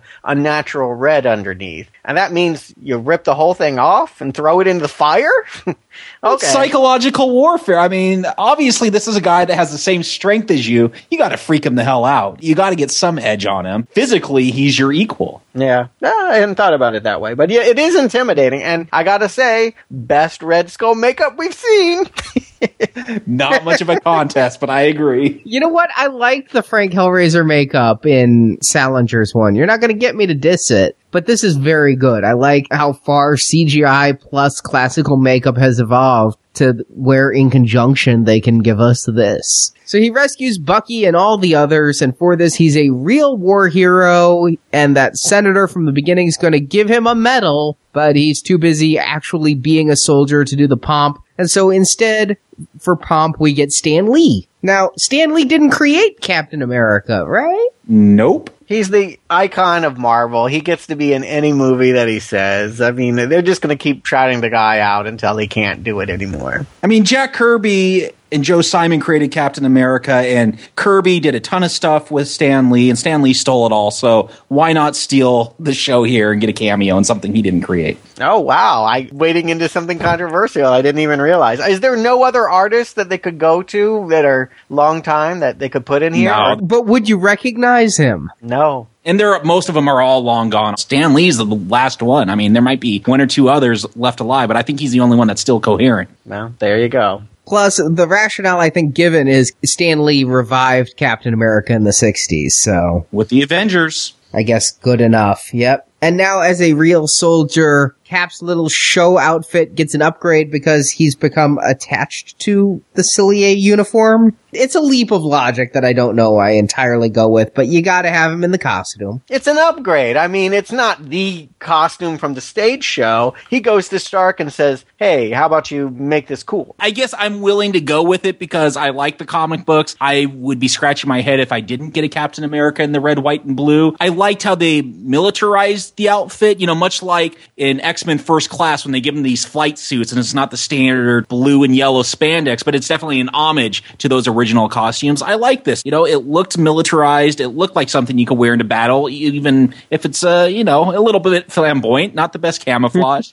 I like it too. I really do. I like the look of it. Truthfully though, if somebody came at you attacking you in that, you might be more dumbfounded by the stripes than afraid of the gun. Hey, the Nazis have a guy with a red skull and we got a guy wearing a flag as an outfit. I mean, it's psychological warfare. Throws you off your game but I do like the way they made it work. It's daunting. I mean, you, if it goes wrong, you're making Fantastic Four, right? So it's a daunting thing to make these comic book spandex outfits and put real people in them and especially in a period. I think they did the absolute best they could and I, it ended up with an outfit that I like because it does feel of the time. Yeah, I'll yes. just put it out there now, and maybe my mind will be changed next week. But everything I've seen of the modern age Captain America outfit looks a bit goofy. Doesn't work quite as well as this outfit does for me in, this period piece. I think Arnie nails it. It feels like they could have made this outfit then using what they had uh, for resources. Do I like the outfit? No, but then again, I don't tend to like most of these outfits. They were stuck with what had been done in the comic. I just don't think I'm a fan of Captain America's aesthetic, but it's functional and it looks right and Evans pulls it off. Maybe someone else wouldn't be able to sell it, but he's earnest about it. When he wears it, I believe him. Well, here's actually the part of the movie where I feel it kind of turns, and that up to this point, it's been an origin story, and I've enjoyed following that origin, watching them make the connections, and go for it. Now here's the movie. Now here's the part that none of us know what's going to happen next, other than he's going to get to Antarctica. And here I feel like it's almost too short. Things happen so fast, both in the action scenes and later in montages, that I'm almost saddened that we leave World War II at the end of this because they've done such an epic job of building up this world. We leave it so quickly. It's this fight scene and the one at the end, and that's really all that we're going to get here with some montages in between. Yeah, I agree. Only when I saw this the first time, it felt almost like it was too long. Like this, felt like almost a mini series or a serial in that we had the origin story, but now we get these weird chapters that don't really feel like they're part of a story so much as anecdotes, like issues of a comic book, but not one with an overall arc they're hitting marks. And case in point, you know, he's going to go in there. He's going to go to rescue Bucky. That's the only one we should care about because they're the only one that they've set up. But then there's all these other dudes that are in the cages, and they make a point of later saying he's joining his team, and they're all going to be in it together. Now, Jacob, I'm sure that these are referenced in the comics somewhere. Who are these guys? Yeah, this is actually Nick Fury's group. I wonder where Nick Fury is, I, what his origin story is in this Marvel movie universe. But this is the Howling Commandos, a multiracial, multi ethnic group of World War II soldiers that ran around fighting the bad guys. Of course, this group of the Howling Commandos, this will all get along despite our ethnicity and race, of course, came in 1963. It was still a retcon, so if we were accusing things of being a little too PC in this film, well, they are going off the comic books from the 60s, which were pretty PC. I bring them up specifically because this is the part of the story where it stops feeling like an origin story and more like hitting Marvel marks little X's on the floor of like, oh, we got to get this in, and we got to get this in, and we probably should get this in. And they're going through it so quickly that I feel like, oh, great, they have this team that really does only one thing on a train, and then they're gone. For the sake of this movie, they probably shouldn't have gone there. We're only got another 50 minutes in World War II. Why add more characters? Why do this? It is a strange choice because I don't think any of these characters are going to come back unless they all got shot up with super soldier serum and they're able to live till they're 150. I think that they are leaving their marks open. Remember we said during Nick Fury, Agent of S.H.I.E.L.D. with Hasselhoff, Dr. Arnim Zola has a TV as a chest and his face is on it. I think that they're saying maybe next time Arnim Zola will come back as the TV monster. Maybe Bucky comes back. They're certainly opening all these doors just like they did in Hulk by bringing in Doc Samson and bringing in the leader and all these other things. They don't know exactly what they're going to do, but they're going to set it up no matter what. I guess I don't like that. I guess that feels like bad storytelling to me. That's great for when you're world building, and they need to do that if they're going to make the entire Marvel universe. But for this movie here, it's just messy. We care about Bucky. It's funny when he finally sees Bucky strapped down to some table or something babbling, he unties him. He's like, "What happened to you?" It's the first time we realize he hasn't seen the transformation. He's like, "I joined the army." I'm like, "That's so much fun." We should have developed these characters more. They're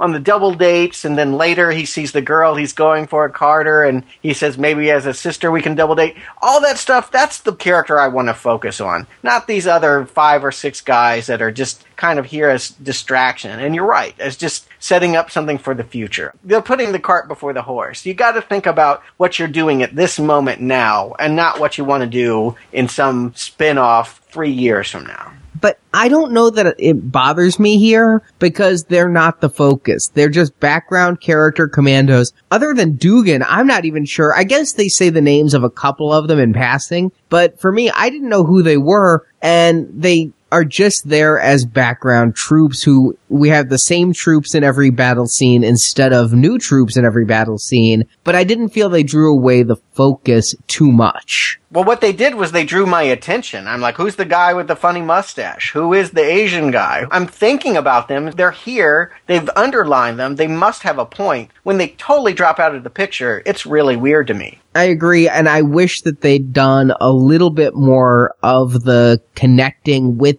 those characters or just more of the focus on Cap and Bucky because like you say, basically after this, now he's a real war hero. Then we go into a montage that would make Rocky proud of Captain America and his Howling Commandos taking out every single Hydra base. And here is where I think Captain America should have fought some damn Nazis. Yeah. I mean, if you're going to have a montage, did they have to all be Hydra? There's not a single Nazi in Europe for Captain America to stumble upon. well, and the thing is, they set it up that Hydra's going after the Nazis. The Nazis are the victims in this movie. I don't know if that works for me. they even call it out saying, well, the first country Hitler invaded was his own.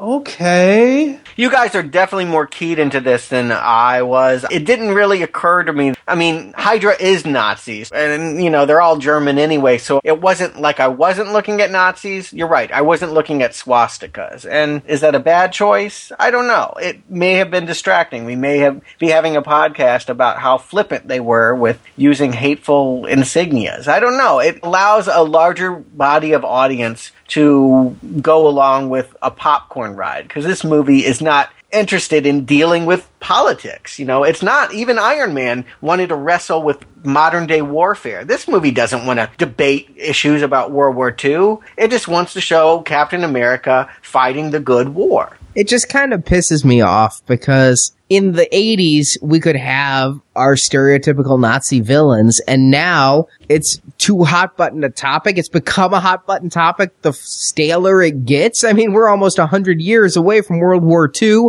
and now we can't talk about it when we could 50 years away from World War II. It just feels like a cop out, and I hate to say it, but I think part of it is, well, we can't sell toys of Nazis, but we can sell toys of Hydra soldiers, so let's just do that. I think you might be onto something there. That makes a lot of sense, and that does sound like just the kind of cynical marketing move that they would pull here. I would just say this. If they wanted to have Captain America fight Nazis, Cool. I'm fine with them fighting Nazis. But that means no blue lasers and no funky devices. They would have to get rid of the steampunk stuff and make it about the Nazis that were historical, using the stuff at the time. And that's not the movie they chose to make for whatever reason. That the, we had these super supernatural Nazis. I'm fine then. Don't bring up Nazis. They're Hydra. I'll go with it. They really aren't Nazis. One thing they wanted to include in this montage but couldn't, they had actually planned on getting Hugh Jackman and possibly Michael Fassbender or a little boy who would grow up to be Michael Fassbender. Yeah, they were going to have Wolverine and Magneto in World War II.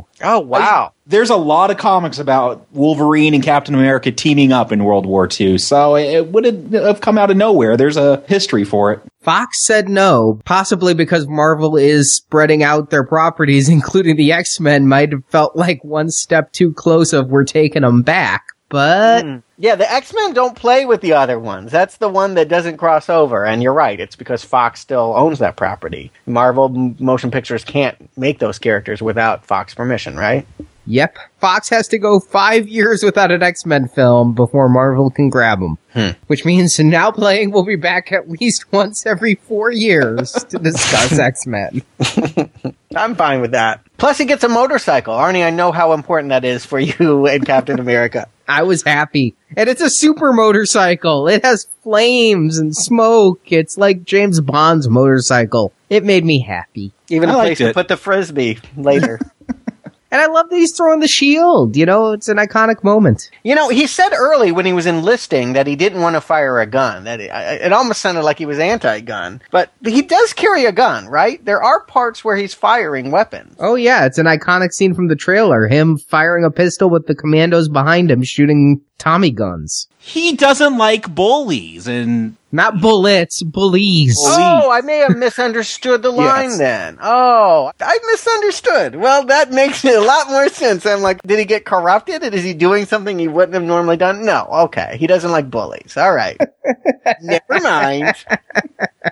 But then in what looks like it's going to be just the next scene of the montage, it turns out to be a big dramatic moment, the train heist. And I want to comment about the special effects in this movie because they're so seamless that nothing looks real. This train heist drives it home. That's a real mountain. Those are real people. It's a fake train, but they've put this CGI sheen over all of it and composited it so much that it just all has this feel of artificiality that works very well on Blu-ray. I think it's the Star Wars prequels effect where we're just going to make so many fake elements you can't tell what's real. I would rather have the CGI train than to not get this moment. If we had to rely on what they could rent and actually shoot that was physical, I'm willing to go with the special effects here. I think they're top notch for what they can do. And the only way it's going to get better is if they keep working at it. So, you know, in five years, it probably will be where you'll want it to be, Arnie, but not quite. Yeah, I believe they're at 88% of photorealistic. We get onto this train. Hydra's got their blue laser weapons that disintegrate people, but the shield is able to deflect them. Do they give a reason why the shield doesn't just disintegrate? It's made of vibranium. Yeah, I get that, and that's all the vibranium there is in the world. But Can you imagine such a thing? We only found this much metal. Let's make a shield out of it and give it to Captain America. Okay. Hey, there's no African Americans in this film. If there were, then they would have had relations with Wakanda to get more. Actually, there were African Americans Yeah. in this film. The third guy, they fooled me here because three guys land on the train Captain America, Bucky, an unnamed black guy. Well, I think I know where this is going. Oops, oh. no. The guy that goes out the hole in the train is not the black guy. Why kill Bucky? They're hitting those beats, like you said. And I'm not going to say they killed him. Why get rid of Bucky is the better question. I gotta ask you, Arnie, I heard the actor that played Bucky signed a multi-picture deal. We don't see a dead body. I know what happens to Bucky. He becomes frozen, much like Captain America. The Russians find him, brainwash him, and turn him into almost, he's called the Winter Soldier. He's like a Russian Captain America. What? Yeah. Yes, and then he becomes Captain America for America. Once I read that this actor had s- said he signed a multi-picture deal, I'm wondering if they're leaving it open for a Winter Soldier movie. They certainly are. There's been talk about a Winter Soldier solo film, maybe co-starring Black Widow. They have a comic series out together right now. I'm just surprised they didn't shoot off his arm because he does have a cybernetic arm when he comes back as the Winter Soldier. I thought they would have set that up too. Okay, yes, you guys have all of this inside knowledge, but for the sake of this movie here, so much of this was about going to war with Bucky and saving Private Bucky, and when he doesn't and nothing really is accomplished on this train, I'm really confused as to what's happening anymore. It, it's starting to feel aimless. It's all starting to feel like a glorious looking World War II montage. All right, a few things to what you said. First of all, I think that because he's been with Bucky this whole time, we're supposed to get that things are dark. By the time you're reaching this point in a two hour movie, you hit the 90 minute mark, it's supposed to be unwinnable. The hero's supposed to be at their lowest moment. Captain America has only been going to war for Bucky or with Bucky. Now he's lost Bucky. The scene doesn't tell me that, but the script does. Yeah, you're talking about beats, and this is the part of the end of Act Two, heading into the climax of the film. You've got to make it look dark for your hero, and you're right. I guess that's what it's supposed to be. I'm going to put the blame completely on a man who we've not talked about. And it's so unlike us to not talk about the director, Joe Johnston,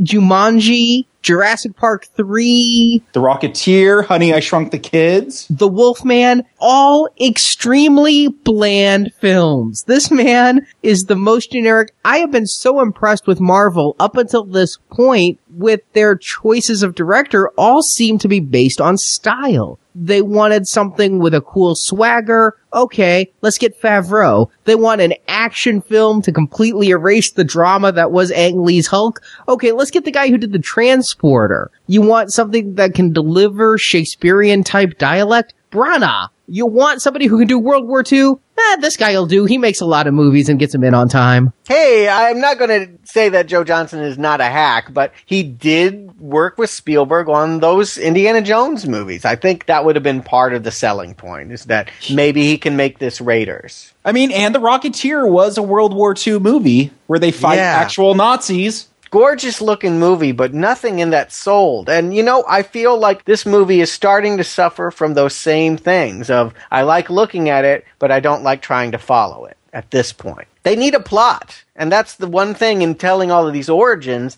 Now that they achieved the hero that they want to create, there's nothing really else to do for him but send him away. We're just biding time until he's under the ice. I feel like Hydra really ought to have had some master plan. It shouldn't have been about trying to find Hydra and break into their base. It should have been about Red Skull actually engaging something big. Well, he was. He had all his cube powered weapons. He was going to bomb the world, take it over. I mean, that's where we go by the end of this movie. He's getting a fleet ready to fly over America and destroy it. And we've had so many scenes of Red Skull and Dr. Zola together discussing this plan and making these ray guns. But Stuart, I see where you're coming from because the scenes don't feel like they have any weight to them. Yes. We're hearing words, but there's no menace coming from these scenes. They seem a little silly with Dr. Zola. So you don't get that there's really this thing going on. And when we're told, by the way, the Red Skull's not only going to destroy all of America, but he's doing it right now. It really feels like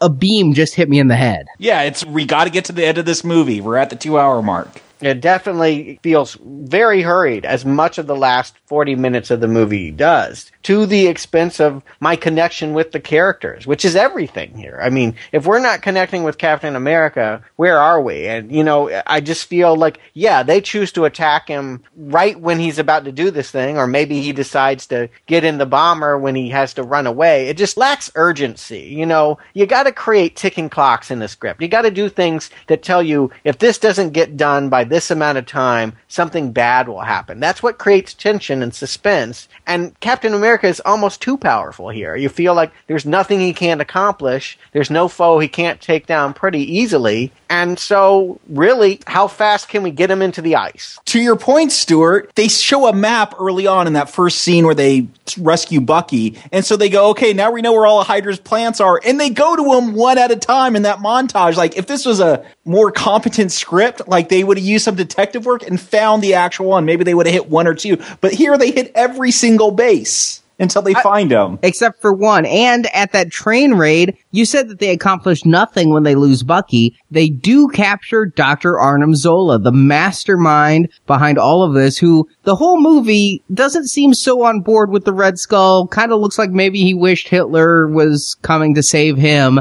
And when he's captured, he's the only Hydra soldier too cowardly to take the cyanide.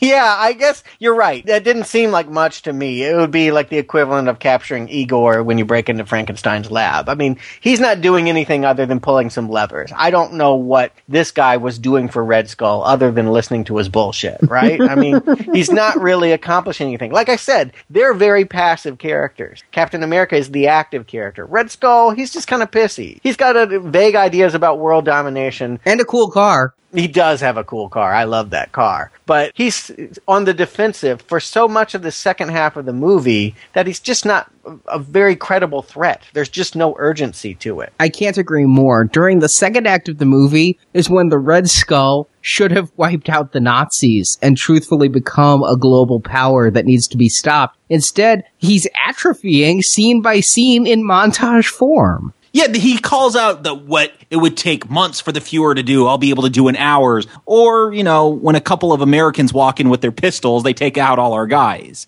He talks a big game, but we never see that. And again, I'm blaming Johnston. I am completely blaming Johnston because the script has these things in it. The movie has the people saying these lines, but yet they're failing to convey the messages. If they want to get through it, I kind of want this to be over too. But I will say this. I think this movie could have been 30 to 40 minutes longer if they had built a correct second act. You know, after you have this very indulgent, lengthy establishment of the, of your hero, I don't mind that. But then you got to create a very specific problem for him to face and overcome. And that's where the movie really fails. It's in Act Two. It's Act Two is a montage waiting and twiddling its thumbs until it can get to Avengers. You can't be so eager to get to Avengers that you don't deliver on the movie that you're making. I agree. Everything you've said is right. He's too strong. There is a ticking clock in words, but every time I've seen this film, three times when I'm watching it with the actual dialogue, every time I'm like, oh yeah, this is where the movie ends, huh? It just doesn't feel like I've built up to anything. It feels like I'm coasting and then it just, instead of having a last round sprint, oh no, we're just going to break down by the side of the road. It's over. I'll definitely have uh, some comments about that kind of storytelling if we ever do a Jurassic Park retrospective and we get to that third film. Again, I blame Johnston. Oh yeah, it's totally the director's fault. You hit the 90 minute mark, our budget's up, we're ending the film. Hey, buddy, I bet he got this movie in time and on budget. There's something to be rewarded for a hack, but yeah, it's not very gratifying to watch the finished result. It's only the bean counters that enjoy your work. But out of five directors in six movies, this is the one that sticks out to me as the economical safe choice. But I will credit him this. Again, I do feel like he got the look and the period right. And I'm not sure if Favreau or Branagh or, or any of the others would have been as meticulous with the art direction. I mean, at least he got the look correct. I do wish there was more meat on the bone. I thought Thor looked amazing. Yeah, I loved its look. But this one, honestly, that it didn't get some kind of award for costuming and set design in art direction. Special effects. Yeah. I mean, yeah. It deserved it. It really should have been more heavily remembered at those year end ceremonies, but, you know. I mean, I realize it is what it is. It's a middling income superhero flick. But yes, I agree with you. It's a gorgeous looking one. So, if they're in a rush, why don't we get through this? I don't even understand the ending, so I have to get through it quickly because really, there's a super plane that's being chased by a super car. The super plane has baby planes. All of a sudden, I'm in Independence Day. I don't know if these little baby planes are, I thought they were bombs, but then they start flying them. So I'm like, are they going to kamikaze into New York and Chicago? I mean, they all list the city that they're meant for. yeah, they're very helpful for the audience. Oh, there goes Chicago. Say what you will, when he's actually battling on top of the plane, I don't know. I thought that was kind of thrilling. That was one of the few moments in this climax where I really felt engaged. Was there's just something about seeing someone uh, strapped on top of a plane. But yeah, it's confusing and not very satisfying. You're right. Are they bombs? Are they missiles? Are they piloted? I don't know. Does it matter? Even worse, when he finally gets back into the ship, how did Red Skull get defeated? He touched the Tesseract. Well, Captain America cracked it with his shield or something. Eh, he knocked it out of the battery charger. Er, it was in a box and he knocks it loose and the Red Skull, I guess, didn't he touch it earlier in the film though and he was fine? He was holding it at the beginning of the movie. I have no idea why he would melt other than, yeah, Joe Johnston went and looked up Raiders for what else he might have done and went, oh, right. We did that to the Nazis. I guess this is why this film had to come after Thor. So we know when that opens up, that's straight out of Thor, right? It's, it's opening up the beam to the other realm. And that's kind of what happened to Loki at the end. He falls down. Like, I feel this is just to set up how we get Thor and Loki back into the next movie. See, I thought it was setting up Captain America 2, the return of the Red Skull in modern day, because it looks like Scotty just beamed him up at the end. He, it opens a picture of the cosmos. I see a nebula. If I'd seen Asgard or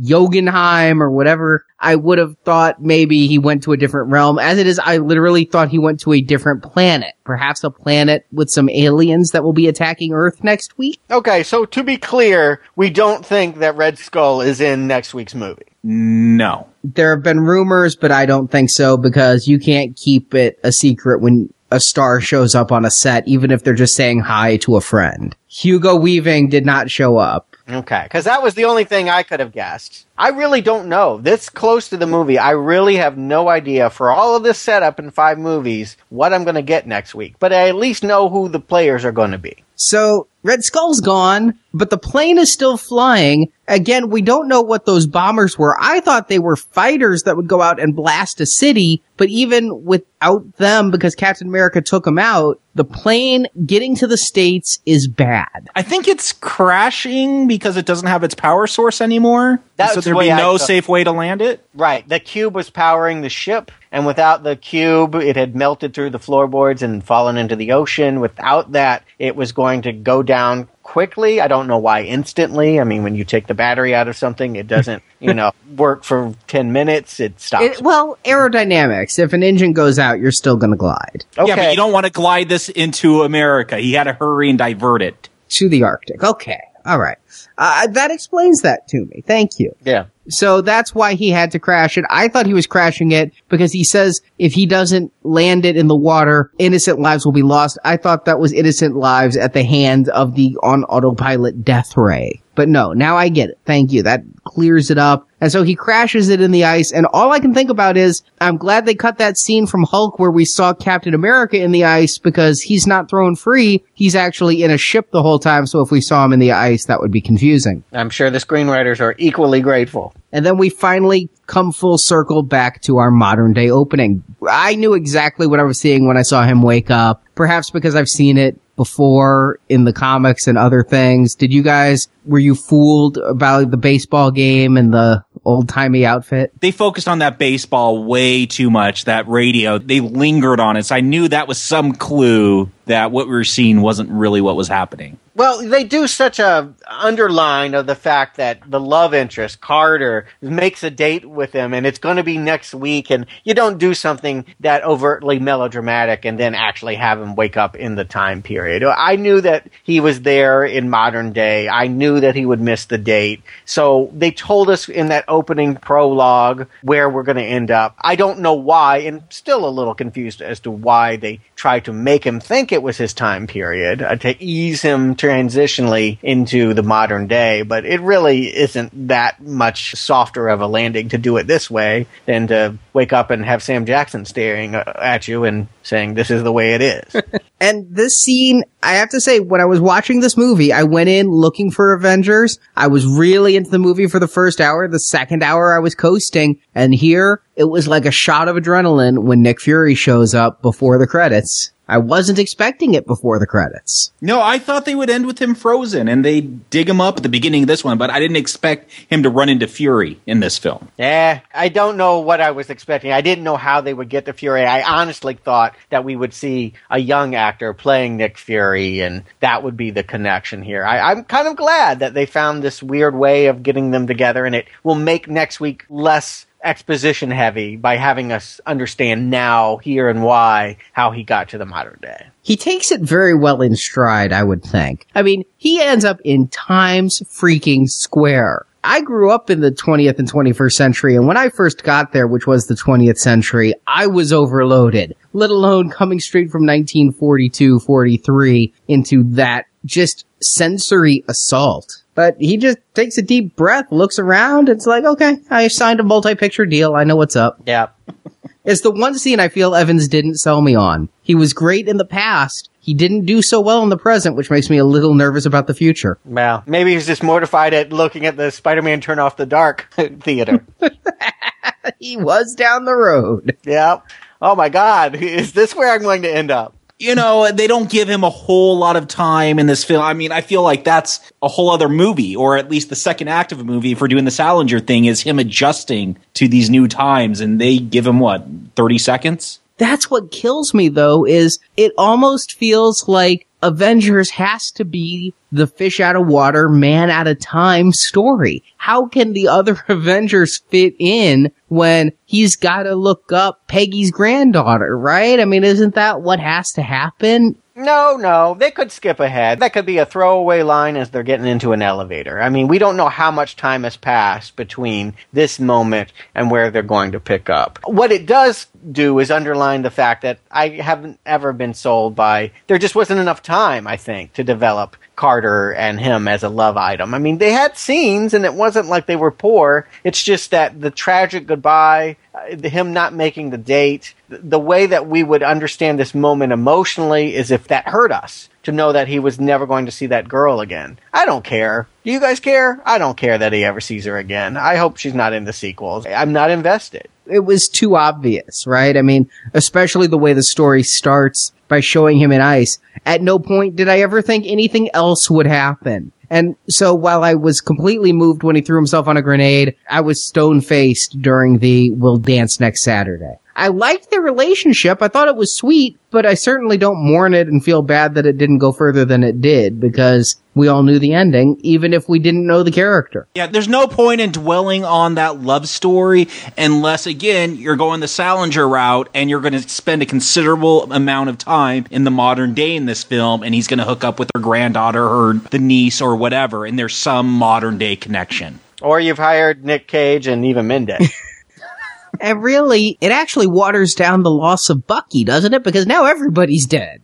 Yeah. It's not just Bucky, it's Peggy, it's Tommy Lee Jones, everybody you knew. And if you're going to explore the modern day stuff, you need to see him go through that. And in Ultimate Avengers, that was one of those key moments when Captain America's revived and he realizes everyone he knows is dead or extremely old. And it's this poignant moment. You're not getting that here. And once I get to the Avengers, I don't really care if he's gone through that or not. I want the team up now. Yeah, I agree. Different movie. The time to make us feel about this character's arc is in this moment here, and it's hollow. I, you know, it's very clear that this last hour has been about getting to this point and not about taking us on the journey that they took us in the first hour. And if that doesn't tell you, the scene after the credits, I remember sitting there waiting for the after credits scene, and there isn't an after credits scene. There's an after credits trailer. Well, to be fair, they had only just been shooting when this movie was released, so they didn't have much footage. I thought it looked good. I mean, we've already kind of seen all this material repurposed for months now in posters and commercials and what have you, but it would have been, I'm sure, a big thrill. Arnie, tell me the Comic Con crowd wasn't on its feet roaring at the sight of all these people sharing the screen.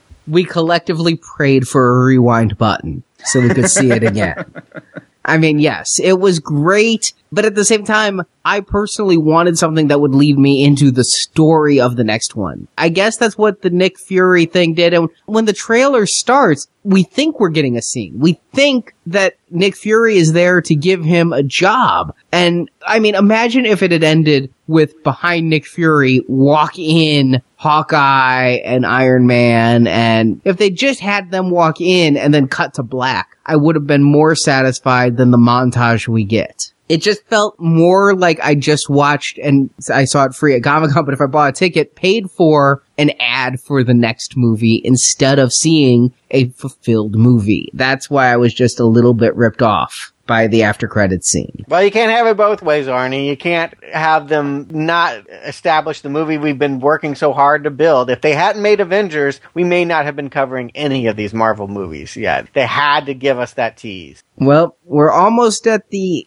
destination, but let's see if the journey was worth it. Jacob Stuart, do you recommend Captain America, the first Avenger? Jacob? I think we've called out where this film fails, and that's in the second half. They set up this great character that won me over despite being baseball, red, white, and blue, apple pie, Boy Scout, Mr. America. He's so sincere. Evans is so sincere in the role. I totally buy into it. I buy into the corny buy American bonds and punching Hitler. You know, I go along with it and I'm really drawn into this film, the sets and the costumes, the period piece. I'm enjoying it. Unfortunately, when we get to that second half and we've got our Captain America, now we got to figure out how to fit him into next week's film, The Avengers, is where this film goes wrong. There's some great action scenes. I enjoy the action. I wasn't bored like I was with Thor and with The Incredible Hulk. I was engaged during these action scenes, even though I didn't understand how disintegrating laser beams bounced off his shield. I loved when he threw the shield. Great stuff here. I wish the story was stronger. Again, at the beginning, they're tying in all these Marvel Universe things really well, and by the end, it's kind of all unraveled. But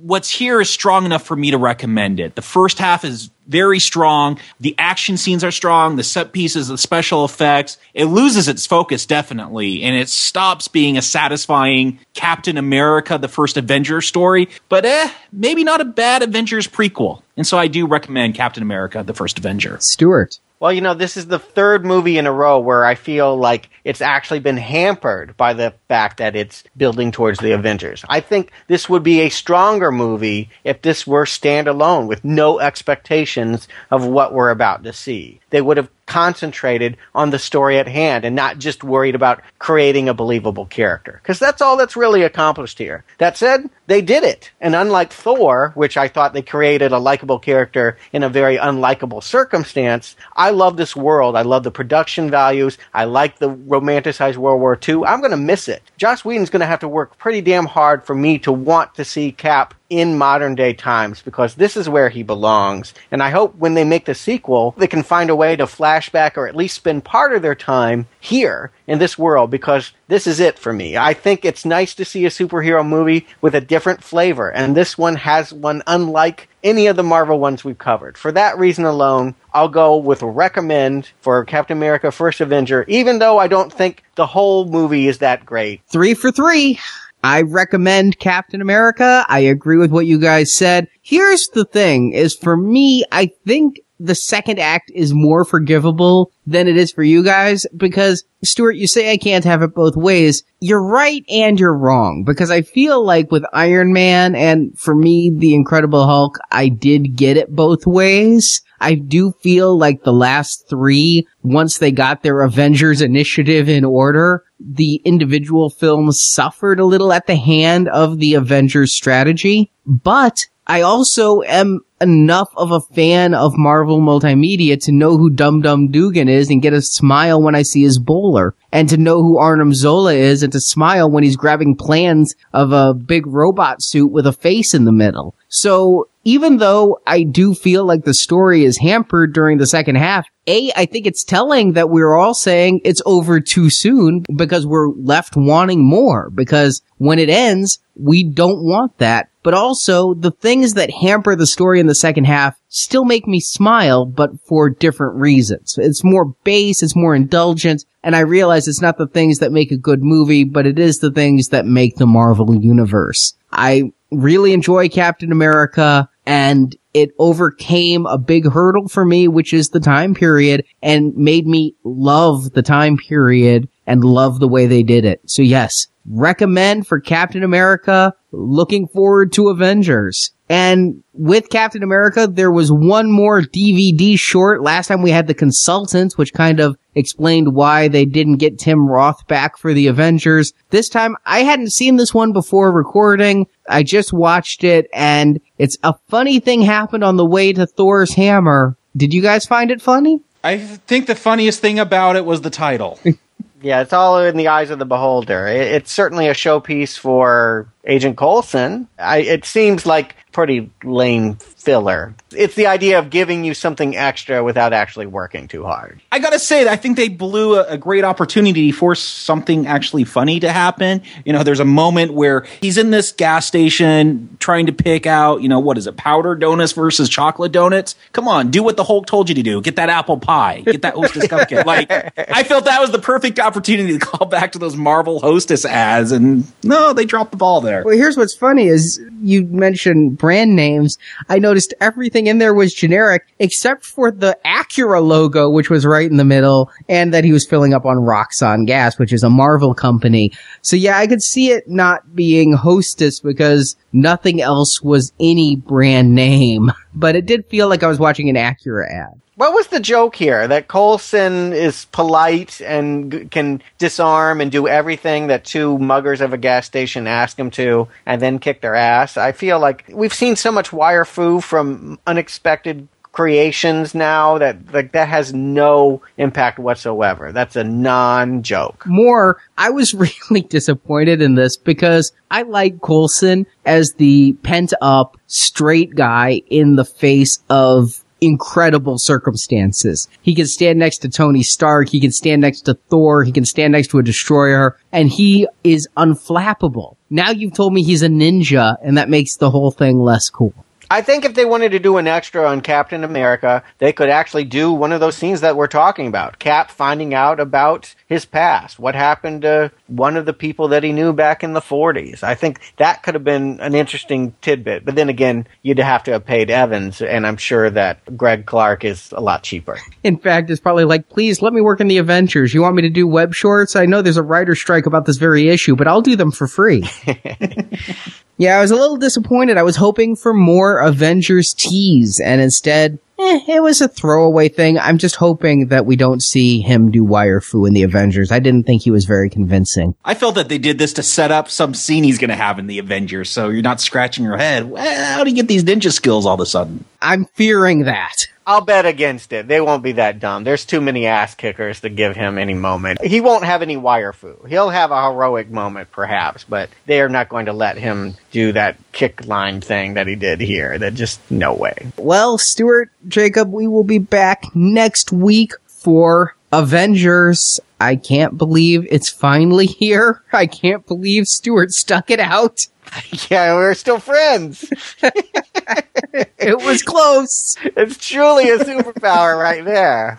Patience. Patience, man. You know what? It has not been all sunshine and light, but truly, in each movie, even Thor, which I didn't recommend, have grown to like the characters that they have isolated for this adventure. And if they got nothing else right about Avengers, they at least have assembled a team I want to see solve a problem. So hopefully Joss has worked out a, a problem worthy of the actors they have because this could work. I actually think this could go off. They may have been able to do the impossible and put a Norse god with a World War II hero and a man in a robot suit with a genetic freak and whatever the hell Scarlett Johansson is, put it all together. And this may actually be a fun movie. I don't think I could possibly enjoy it as much as you want to, Arnie, but I do hope to have it rank as one of the highest Marvel properties that I've seen in the series. I'm shooting for top five. I'm skeptical. It's the whole team thing. I mean, how long have we heard rumors about a Justice League movie coming out? So I, I got to give it props just for that, for doing the impossible, bringing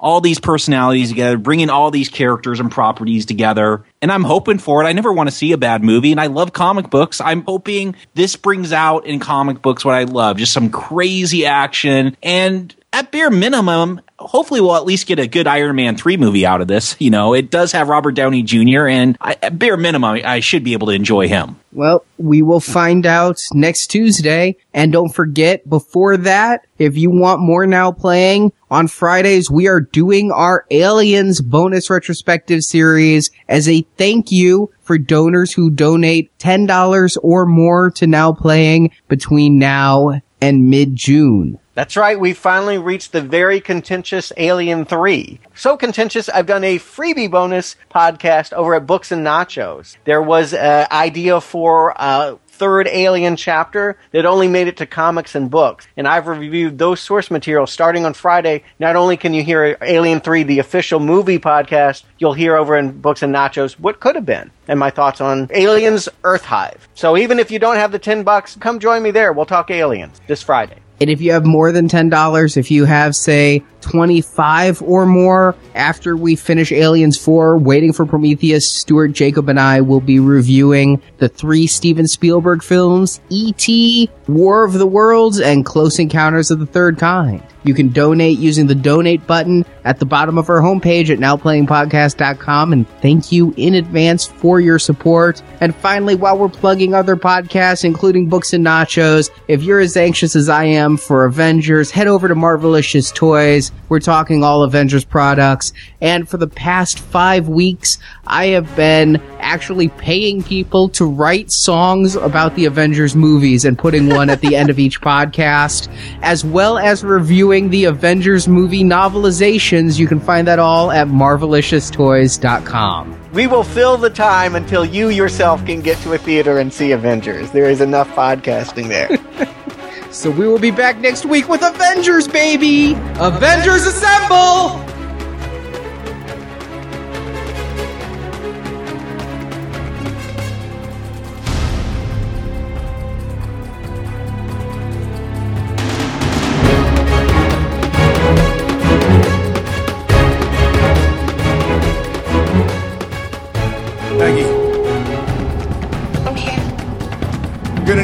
Check on that dance. All right. A week next Saturday at the Stork Club. You got it. Eight o'clock on the dot. Don't you dare be late. Understood? You know, I still don't know how to dance. I'll show you how.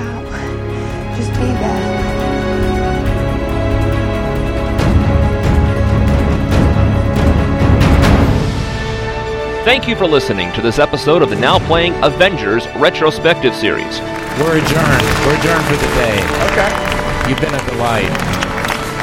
Part of our Marvel Comics movie retrospective series. This is a whole new level of weird.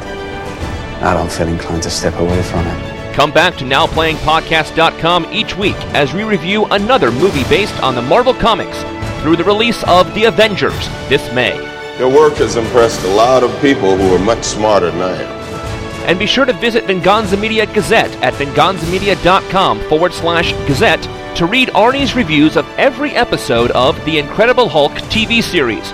A new review is posted every day. God bless you, brother. While at NowPlayingPodcast.com, go to our archives where you can find reviews of other Marvel Comics movie series, such as X-Men, The Fantastic Four, Blade, and Punisher, plus reviews of the Avengers early works, like the Bill Bixby Incredible Hulks movies and the Captain America TV movies. Good luck keeping on. We also have non-comic based movie reviews, such as Star Trek, Terminator, Halloween, A Nightmare on Elm Street, Tron, and many more. Guys, I'm bringing the party to you. You will also find individual movie reviews such as Green Lantern, Cowboys and Aliens, Avatar, and Scott Pilgrim vs. the World. We made this thing, all of us. Please. While at NowPlayingPodcast.com, be sure to join our forums where you can discuss this show with other listeners. Here we remain as a beacon of hope, shining out across the stars. You can also follow Now Playing on Facebook and Twitter, where the hosts post new episode announcements and written movie reviews. You've seen what he becomes, right?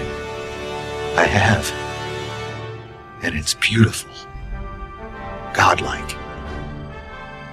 The links to our social media pages can be found at NowPlayingPodcast.com. Therefore, what I'm saying, if I'm saying anything, is welcome back. Support from listeners like you help keep Now Playing operating. You have to explain that statement, sir. You can find a link to donate using PayPal at the bottom of our website, NowPlayingPodcast.com. Is it too much of a problem to ask? Because I'm, I'm, Okay, okay. I really need your help here.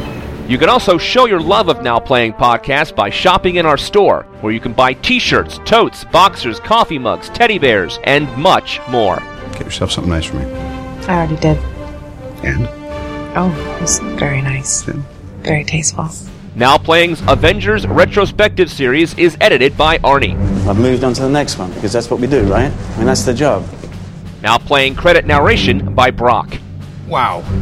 You spoke to me with what you did, and I know that you knew that I'd be listening. Now Playing is not affiliated with Marvel Enterprises or Marvel Studios, Paramount Pictures, Universal Pictures, or the Disney Company. The Avengers, Captain America, Iron Man, Thor, The Incredible Hulk, and all that the Marvel Universe contains are the property and trademark of the Disney Company, and no infringement is intended. You really think that just because you have an idea, it belongs to you? The opinions expressed on Now Playing are those of the individual hosts and may not reflect the opinion of Venganza Media Incorporated. Just stick to the official statement, and soon this will all be behind you. Now Playing is a Venganza Media production, copyright 2012, all rights reserved. Any last words? Hulk!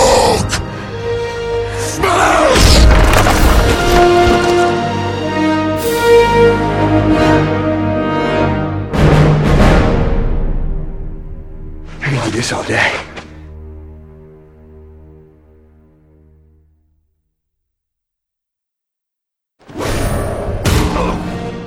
But Schmidt has a master plan. He has captured a relic called the Terrasect, a glowing cube that we saw at the end of Thor. The Terrasect has allowed Schmidt's chief scientist, Dr. Arnim Zola. Can, I'm sorry. Can I stop you? Yes. I think you said Terrasect. yes. It, it's Tesseract. I think. I believe. No, it's the- Terrasect. Are you sure? Okay. All right. And then I've always mispronounced it. Or is it Tess? There is something called the Tesser, no, Tesseract. What, what the f- uh, I, Change spelling. it did. Tesseract. Tesseract. Tesseract. I, I swear I've seen it. Terrasect. Okay. Thank you. All right. Yeah.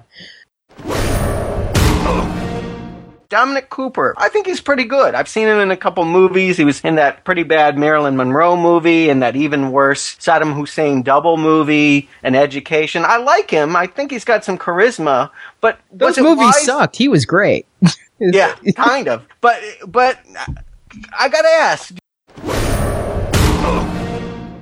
Do we want to talk about his official costume at all? Yeah, I do. I think I think what we'll do is what we're recording right now will be an insert before the montage a Okay. bit. But he rescues Cap and gets the guys out, and now he's a real You mean he, he rescues Bucky? yes. Well, Bucky becomes Cap. Does that count?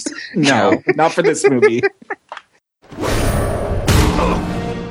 do you recommend Captain America: The First Avenger, Jacob? There. No, I'm here. I'm just. oh, thank God. Yeah, I, I'm just Take a moment. forming no, my fine. thoughts. I- yes. No, no, no, that's fine. I After, just after got, the I night we've worried. had, it's reasonable. Yeah. I know, I know, I know. I, I was getting worried. I'm like, I better hurry and say something. Um, I, I think that it has. It, no, I'll just stop there. I, I recommend for Captain Avenger clip. Captain America. Yeah, Captain- that's the Captain Avenger. All right, I'm falling apart. Get it over with. Whatever. The guy in the hat.